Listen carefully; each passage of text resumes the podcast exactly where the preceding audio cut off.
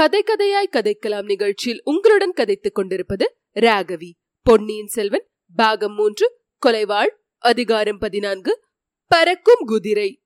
நந்தினி ஒளிவீசி அந்த வாளை எடுத்து ஆசையுடன் தன் மார்போடு அணைத்துக் கொண்டாள். பிறகு முகத்துடன் சேர்த்து வைத்துக் கொண்டு தன் செவ்விதழ்களினால் முத்தமிட்டாள். ஒரு கணம் அக்கினி குழந்தை சென் தாமரை மலர் முத்தமிடுவது போல் இருந்தது. அடுத்த கணத்தில் இரத்தவர்ண மேகம் பூரண சந்திரனை குறுக்கே நின்று தடுக்க பார்ப்பது போல் இருந்தது. நந்தினியின் முகம் அப்போது காபாலிகர் பூசித்த இரத்த பலி கேட்கும் காளியின் கோர சௌந்தரிய முகம் போலாயிற்று. கத்தியை எடுத்து முன்போல் பக்கத்தில் வைத்ததும் அவளுடைய முகம் பழைய வசீகரத்தை அடைந்தது. ஆம் தெய்வம் எனக்கு அளித்திருக்கும் சூசகம் இந்த வாழ். ஆனால் அந்த சூசகத்தின் பொருள் இன்னதென்பதை நான் இன்னும் அறியவில்லை. இந்த வாளை நான் அடிக்கடி கொல்லன் உலைக்கு அனுப்பி துருநீக்கி பதப்படுத்தி கூறாக்கி வைத்துக் கொண்டு வருகிறேன். தாய் புலி தான் பெற்ற குட்டி புலியை பாதுகாப்பது போல் இதை நான் பாதுகாத்து வருகிறேன். உரிய பிராயம் வருவதற்குள் புலிக்குட்டி நீண்ட கொம்புகள் படைத்த காட்டு மாடுகளிடம் அகப்பட்டுக் கொள்ளக்கூடாதல்லவா? அராபிய நாட்டார் தங்கள் குதிரையை எவ்வளவு அன்புடன் பேணுகிறார்களோ அப்படி இதை நான் பாதுகாத்து வருகிறேன். நோய்பட்ட சுந்தர சோழ சக்கரவர்த்திக்கு வானமாதேவி பணிவிடை செய்வது போல் நானும் இந்த வாளுக்கு செய்து வருகிறேன். இதை கொண்டு நான் என்ன செய்ய வேண்டும் என்பதை தெய்வம் இன்னும் எனக்கு அறிவிக்கவில்லை. மலர் மாலை தொடுத்து பழகிய இந்த கைகளினால் இந்த வாளை எந்த கொடியவனுடைய விஷ நெஞ்சத்திலாவது செலுத்த வேண்டும் என்பது தெய்வத்தின் ஆங்கையோ அல்லது என்னுடைய மார்பில் என்னுடைய கையினாலேயே இதை செலுத்தி குபுகுபுவென்று பெருகும் ரத்தத்தை ஆடை ஆபரணங்களால் அலங்கரித்த இந்த உடம்பில் பூசிக்கொண்டு நான் சாக வேண்டும் என்பது தெய்வத்தின் சித்தமோ? இன்னும் அது எனக்கு தெரியவில்லை. இந்த வாளை எனக்கு அளித்திருக்கும் தெய்வம் சமயம் வரும்போது அதையும் எனக்கு தெரியப்படுத்தும். அந்த சமயம் எப்போது வரும் என்று தெரியாதபடியால் இரவும் பகலும் எந்த நேரத்திலும் ஆயத்தமாய் இருக்கிறேன் ஆம் அழகிற்கு பெயர் போன பழுவூர் இளையராணிக்கு ஆடை ஆபரண அலங்காரங்களில் மிக்க பிரியம் என்பது நாடெறிந்த செய்தி. இரவு பகல் அறுபது நாழிகையும் நான் இந்த என் மேனையை அலங்கரித்து அழகுபடுத்தி வைத்துக் கொண்டிருக்கிறேன். பாவம் பெரிய பழுவேட்டரையர் அவருக்காகவும் அவருடைய கௌரவத்தை முன்னிட்டும் நான் இப்படி சதா சர்வ காலமும் சர்வாலங்காரத்துடன் விளங்குவதாக நினைத்து சந்தோஷப்பட்டு கொண்டிருக்கிறார். என் நெஞ்சத்தில் கொழுந்து விட்டெறியும் தீயை அவர் அறியார்.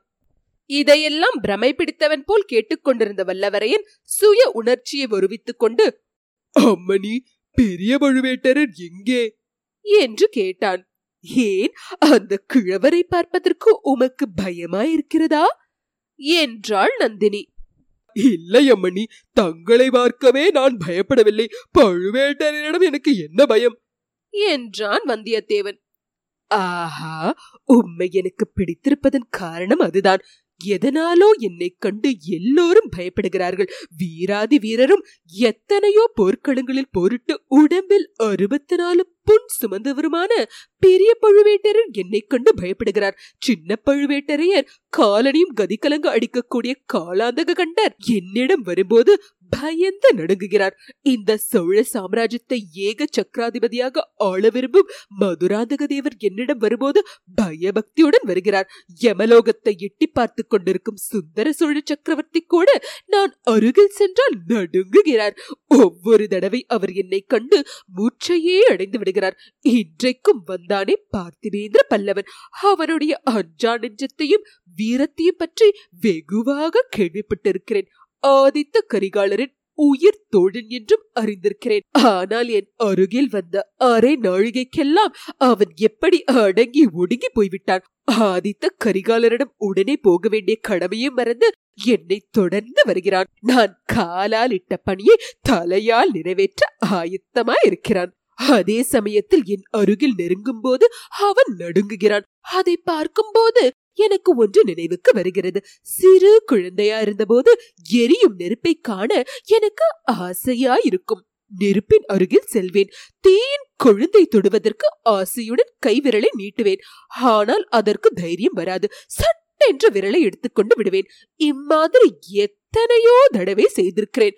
பார்த்திபேந்திரன் என் பக்கத்தில் நெருங்கி வருவதையும் பயந்து விலகுவதையும் பார்க்கும்போது அந்த பழைய ஞாபகம் எனக்கு வருகிறது. பல்லவன் மட்டும் என்ன நீர் யாருடைய தூதராக ஓலை எடுத்துக்கொண்டு காஞ்சியை விட்டு கிளம்பினீரோ அந்த ஆதித்த கரிகாலரும் அப்படித்தான். நாங்கள் குழந்தைகளாய் இருந்த நாளிலிருந்து அவருக்கு என் பேரில் அளவில்லாத வாஞ்சை கூடவே ஒரு பயம். அதனால் என் வாழ்க்கை எப்படியெல்லாம் மாறிவிட்டது?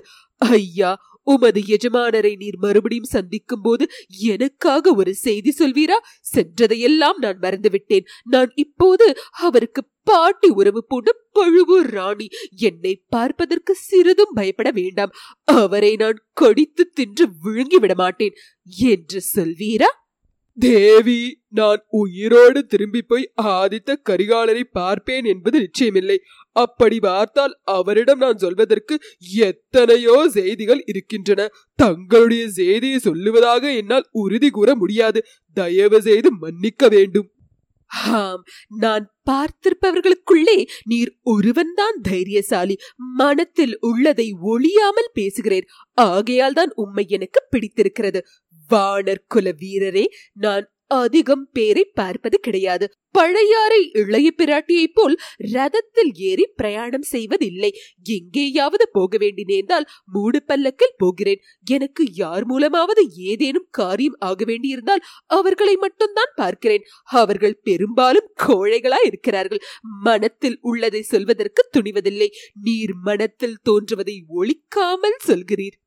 ஒழிப்பதில் பயனில்லை என்று நான் அறிந்திருக்கிறேன். ராணி தங்களுடைய கண்கள் ஊடுருவி சென்று அறிய முடியாத ரகசியம் எந்த மனிதனுடைய நெஞ்சிலும் இருக்க முடியாது.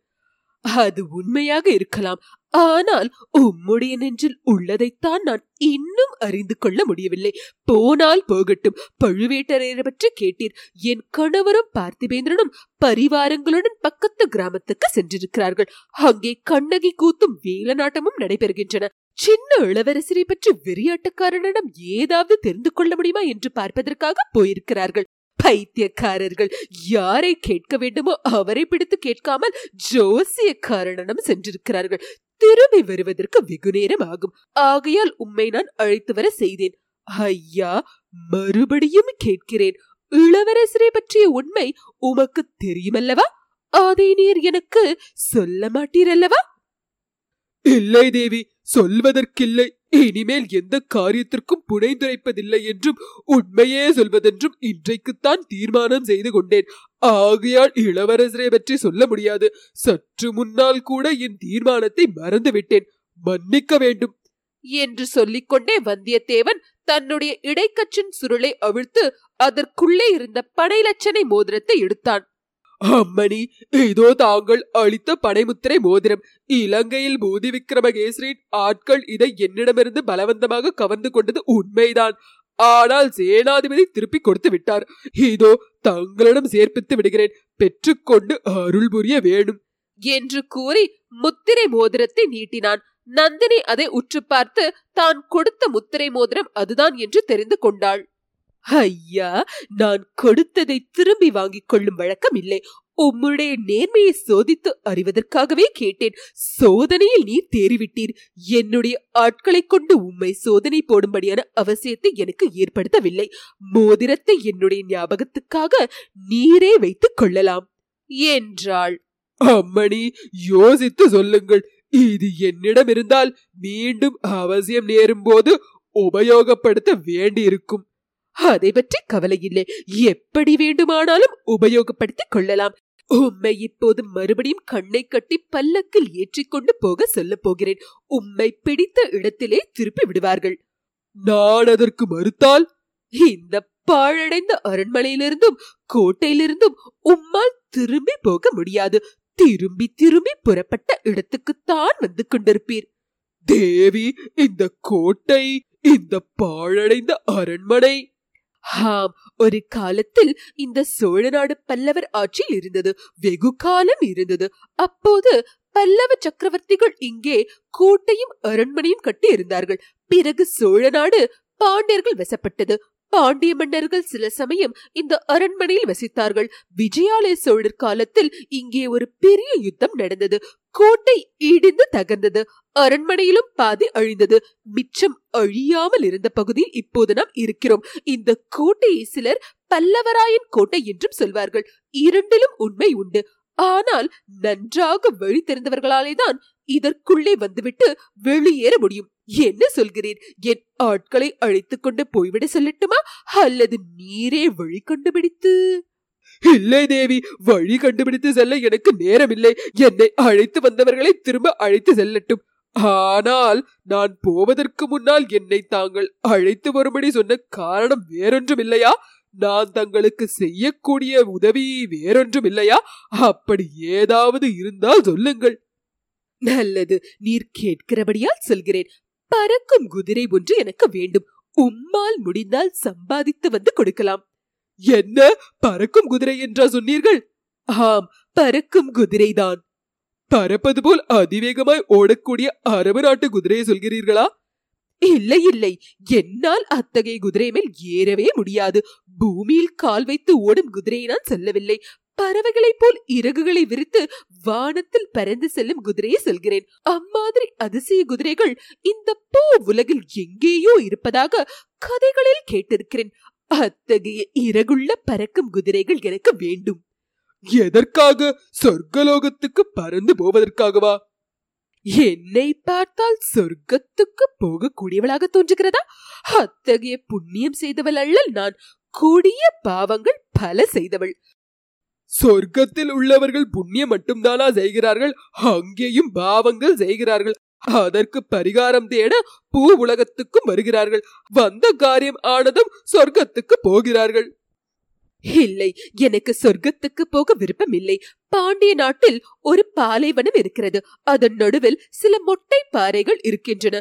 புல் பூண்டு முளைக்காத பாறைகள். அவற்றில் சில முளைகள் இருக்கின்றன. ஒரு காலத்தில் அந்த முளைகளில் திகம்பர ஜெயினர்கள் இருந்து தவம் செய்தார்கள். இப்போது பாம்புகளும் நரிகளும் அவற்றில் வசிக்கின்றன. தேவலோகத்து அமராவதி நகரை காட்டிலும் அந்த பாண்டிய நாட்டு பாலைவன பாறைகளே எனக்கு அதிகம் பிடித்தமானவை. தேவி தங்களுடைய ஆசை அதிசயமானதுதான். பறக்கும் குதிரை கிடைத்தால் நான் அந்த பாலைவனத்துக்கு போவேன். பிறகு அங்கிருந்து இலங்கை தீவுக்கு பறந்து செல்வேன். இலங்கையில் வானை முட்டு மலைகளும் அம்மலைகளை மறைக்கும்படி உயர்ந்த மரங்கள் அடர்ந்த காடுகளும் இருக்கின்றனவாம். இந்த சோழ நாட்டில் காணப்படும் எருமை மந்தைகளைப் போல் இலங்கை காடுகளில் யானை மந்தைகள் தெரியுமாம்? அவற்றையெல்லாம் பார்ப்பேன். இன்னும் இந்த பூவுலகத்தின் மத்தியில் உலகம் தோன்றின நாள் தொட்டு பனிக்கட்டியால் மூடப்பட்ட சிகரங்களையுடைய மலைகள் இருக்கின்றனவாம். சூரியன் உதயமாகும் சமயத்தில் அவை வெள்ளி மலைகளைப் போல் ஜொலிக்கும். பறக்கும் குதிரை மேல் ஏறி சென்று அம்மலை சிகரங்களை பார்க்க விரும்புகிறேன். இன்னும் அப்பால் பாண்டிய நாட்டு பாலைவனங்கள் ஒரே வெண்மணல் காடாக இருக்குமாம். பகல் வேளையில் அங்கே எரியும் தீயின் மத்தியில் இருப்பது போலவே தோன்றுமாம். அங்கே எல்லாம் போக விரும்புகிறேன். இன்னும் அப்பால் போனால் கடும் குளிர் காரணமாக கடல் நீர் உறைந்து கெட்டிப்பட்டு மனிதர்களும் மிருகங்களும் நடந்து போகும்படி இருக்குமாம். பறக்கும் குதிரை மேல் ஏறி சென்று அந்த இடங்களை பார்க்க விரும்புகிறேன். தேவி என்னால் அத்தகைய பறக்கும் குதிரை தங்களுக்கு கொண்டு வந்து தர முடியாது.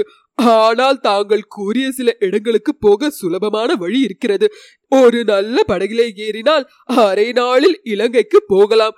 கப்பலில் ஏறி சென்றால் ஐயா அந்த வழி எனக்கு தெரியாத வழியல்ல. ஆனால் எனக்கு கடலை கண்டால் பயம் கப்பலிலே ஏறுவதென்றால் பயம் நதியை படகில் ஏறி கட்டும்போது படகு அசைந்தால் கூட பயம். ஆகையால் உம்முடைய யோசனை எனக்கு சிறிதும் பயன்படாது. நீர் போய் வரலாம் என்று கூறி நந்தினி எழுந்தாள். தேவி வேறொன்றும் தாங்கள் என்னிடம் சொல்வதற்கு இல்லையா? இல்லை நீர் ஏதோ சொல்ல விரும்புவது போல் காண்கிறது. ஒரு கேள்வி கேட்க விரும்புகிறேன். அதற்கு மட்டும் விடை சொல்ல வேண்டும். சில நாளைக்கு முன்பு தாங்கள் இலங்கைக்கு வந்திருக்கவில்லையா? அனுராதபுரத்தின் வீதிகளில் இருண்ட நிழலில் தனியாக நின்றிருக்கவில்லையா? இல்லவே இல்லை. பழுவேட்டரையரின் அரண்மனையும் காவலையும் தாண்டி நான் ஒரு பொழுதும் அப்பால் சென்றதே இல்லை. உமக்கு ஏன் அத்தகைய சந்தேகம் உதித்தது? அம்மணி இலங்கையில் சில தினங்களுக்கு முன்பு தங்களை பார்த்தேன். அல்லது தங்களை போன்று மாய உருவம் ஒன்றை பார்த்தேன். பறக்கும் குதிரை என்றெல்லாம் சொல்கிறீர்களே ஒருவேளை உண்மையில் அத்தகைய குதிரை தங்களிடம் இருக்கிறதோ அதில் ஏறி அங்கு வந்தீர்களோ என்று நினைத்தேன். ஆனால் இப்போது போல் ஆடை ஆபரணங்கள் புனைந்து அலங்காரமாக இருக்கவில்லை. சாதாரண சேலை ஒன்று மட்டும் உடுத்தி ஒருவித ஆபரணம் புனையாமல் கூந்தலை விரித்து போட்டுக்கொண்டு நின்றீர்கள். அந்த ஸ்திரீ தாங்கள் அல்லவா? இல்லை நான் இல்லை ஐயா. நீர் கூறும் அந்த ஸ்திரீ வாய் திறந்து ஏதாவது பேசினாளா? இல்லை. ஜாடையினாலேதான் பேசினாள். ஆனால் தங்களுக்கு மந்திரவாதிகளுடன் வழக்கம் இருக்கிறது. ஒருவேளை அத்தகைய மந்திர சக்தியினால் தங்களுடைய சூக்ஷ்ம வடிவம் அங்கே வந்திருக்கலாம் அல்லவா? நானோ என்னுடைய சூக்ஷ்ம சரீரமோ இல்லை என்றால்? தங்களை வடிவத்தில் மிகவும் ஒத்தவளாய் பேச முடியாத ஸ்திரீயாக அவள் இருக்க வேண்டும். நந்தினியின் பார்வை எங்கேயோ வெகு தூரத்தில் சென்றிருந்தது. ஒரு நெடிய பெருமூச்சு விட்டாள். ஐயா சற்று முன்னால் எனக்கு ஏதேனும் உதவி செய்ய விரும்புவதாக சொன்னீரல்லவா? ஆம். அது தாங்கள் உண்மையாக சொன்ன வார்த்தைதானே? சந்தேகமில்லை. அப்படியானால் இதை கேளும் எப்போதாவது ஒரு சமயம் மறுபடியும் அந்த ஸ்திரீயை பார்க்க நேர்ந்தால் அவளை எப்படியாவது பிடித்து கொண்டு வந்து என்னிடம் சேர்ப்பியும். அது முடியாவிட்டால் என்னையாவது அவளிடம் அழைத்துக் கொண்டு செல்லும். என்றாள் நந்தினி. அரை நாழிகைக்கெல்லாம் வந்தியத்தேவன் மறுபடியும் முல்லையாற்றங்கரையில் நின்றான். அவனுடைய குதிரையும் பக்கத்தில் நின்றது. அவனை அங்கே அழைத்து வந்தவர்கள் ஒரு நொடியில் மறைந்து விட்டார்கள். தேவராளனை கூட காணவே இல்லை. முல்லை அற்றம் கரையோரமாக குதிரையை மெதுவாக செலுத்திக் கொண்டு வந்தியத்தேவன் இரவெல்லாம் பிரயாணம் செய்தான். மூன்றாம் ஜாமத்தில் வால் நட்சத்திரம் அதன் பூரண வளர்ச்சியை அடைந்து வானத்தில் ஒரு நெடிய பகுதியை அடைத்துக் கொண்டு காணப்பட்டது. மக்கள் உள்ளத்தில் பீதியை விளைவித்த அந்த தூமகேத்துவின் காரணமாக உண்மையிலேயே ஏதேனும் விபரீதம் ஏற்பட போகிறதோ அல்லது இதெல்லாம் வெறும் குருட்டு நம்பிக்கைதானோ என்று அடிக்கடி அவன் சிந்தனை செய்தான். நந்தினியின் நினைவு இடையிடையே வந்து கொண்டிருந்தது. அவள் கூறிய வார்த்தைகள் எல்லாம் அவன் மனத்தில் நன்கு பதிந்திருந்தன. முதல் தடவை தஞ்சை அரண்மனையில் அவளை பார்த்தபோது ஏற்பட்ட அருவறுப்பு உணர்ச்சி இப்போது மறைந்து விட்டது ஏதோ பயங்கரமான துன்பங்களில் அகப்பட்டவள் இவள் என்ற எண்ணத்தினால் ஒருவித அனுதாபமே உண்டாகி இருந்தது. ஆயினும் அவளுடைய நோக்கம் என்ன? அவள் செய்ய விரும்பும் காரியம் என்ன? அவளுடைய உண்மையான வாழ்க்கை வரலாறு என்ன? என்பவை மர்மமாக இருந்தபடியால் ஒரு பக்கத்தில் கோபமும் இருந்தது. ஒப்பில்லாத சௌந்தரியத்தோடு ஏதோ ஒருவித மாய சக்தி உடையவள் அவள் என்றும் தோன்றியது. ஆதலின் அவளுடன் இனி எவ்வித சம்பந்தமும் வைத்துக் கொள்ளாமல் இருப்பதே நல்லது. படையலட்சணை உள்ள மோதிரத்தை அவள் திருப்பி வாங்கிக் கொண்டிருந்தால் எவ்வளவோ நன்றாய் இருக்கும் அதை வாங்கிக் கொள்ளவே மறுத்துவிட்டாளே நதியிலே எரிந்து விடலாம் அதற்கும் மனம் வரவில்லை. இந்த அபாயகரமான காலத்தில் அது மீண்டும் சமயத்துக்கு உபயோகப்படலாம். எதற்காக எரிய வேண்டும்? பழையாறைக்கு சென்று இளைய பிராட்டியை பார்த்து சொல்ல வேண்டிய செய்தியும் சொல்லிவிட்டால் அப்புறம் அதை எரிந்தே விடலாம். இம்மாதிரி தொல்லையான காரியங்களில் பின்னர் பிரவேசிக்கவே கூடாது. இரவு நாலாம் ஜாமத்தில் கிழக்கு திசையில் வெள்ளி முளைத்தது. சுக்கிரனை எதிரிட்டு கொண்டு போகக்கூடாது என்று வந்தியத்தேவன் கேள்விப்பட்டிருந்தான். குதிரையை நிறுத்தி ஒரு மரத்தில் கட்டிவிட்டு தானும் தரையில் படுத்து சிறிது உறங்கினான். இத்துடன் அதிகாரம் பதினான்கு முற்றுற்று.